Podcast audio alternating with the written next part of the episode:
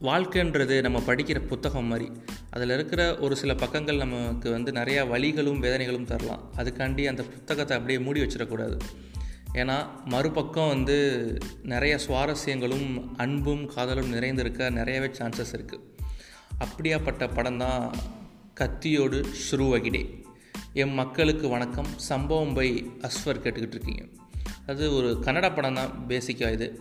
But ஆனால் Amazon ப்ரைமில் release பண்ணியிருக்காங்க டூ தௌசண்ட் எயிட்டீனில் ரிலீஸ் ஆயிடுச்சு ஸ்டோரி வந்து ஒரு சிம்பிளான ஸ்டோரி தான்.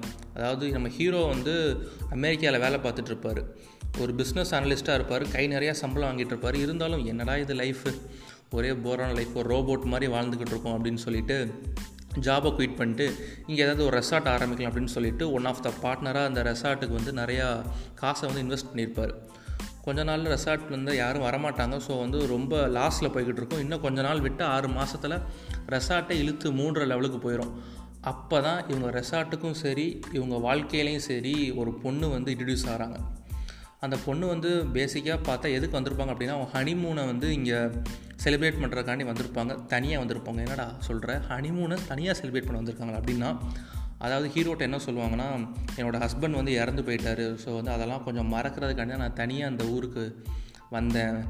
அப்படின்னா தான் கொஞ்சம் எனக்கு ரிலீஃபாக இருக்கணும் அப்படின்னு சொல்லுவாங்க. ஸோ வந்து அந்த ஹீரோ வந்து ஹீரோயின் கூட எப்படி ஃப்ரெண்டாக பழகி லவ்வாக மாறி அதுக்கப்புறம் சேர்ந்தாங்களா இல்லையா அப்படிங்கிறது தான் படத்தோட மீதி கதை. இன்னும் ரெண்டு விதமான லவ் ஸ்டோரியும் லவ் ட்ராக்கையும் ஹேண்டில் பண்ணியிருப்பாங்க. ஒன்று வந்து அந்த ஹீரோவோட அங்கிள் அண்ட் ஆன்டிஸை காமிச்சிருப்பாங்க. அவங்க ரெண்டு பேர்த்துக்கு உண்டான ஒரு மெச்சூரான காதல் ஒருத்தருக்கு ஒருத்தர் புரிஞ்சு வச்சுக்கிற அந்த பக்குவம் வந்து வேறு லெவலில் இருக்கும். ஒரு முப்பது வருஷம் மேரேஜ் லைஃப்பை வந்து அவங்க எப்படி ஸ்பெண்ட் பண்ணாங்கன்னு காட்டுவாங்க. செம்மையாக இருக்கும். இன்னொரு ஒரு லவ் ட்ராக் ஓடும். அதாவது நம்ம ஹீரோவோட ரெசார்ட்டில் வேலை பார்க்குற ரிசப்ஷனிஸ்ட்டும் அந்த ஹெல்ப்பருக்கும் அதாவது ஹெல்ப்பர் வந்து ஒன் சைடாக தான் லவ் பண்ணுவார். கடைசி சேர்ந்தாங்களா இல்லையாங்கிறத அதையும் கொஞ்சம் சுவாரஸ்யமாக காட்டியிருப்பாங்க.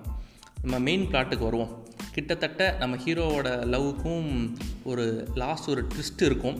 பட் சின்ன ஒரு பரிதவிப்போட ஒரு பரபரப்போட கிளைமேக்ஸை நெருங்கி கொண்டு போயிருப்பாங்க. அது ரொம்பவே அழகாக இருந்துச்சு என்னை பொறுத்தளவுக்கு அதாவது வாழ்க்கையில் நமக்கு எதிர்பாராத சில நபர்களை நம்ம சந்திப்போம்.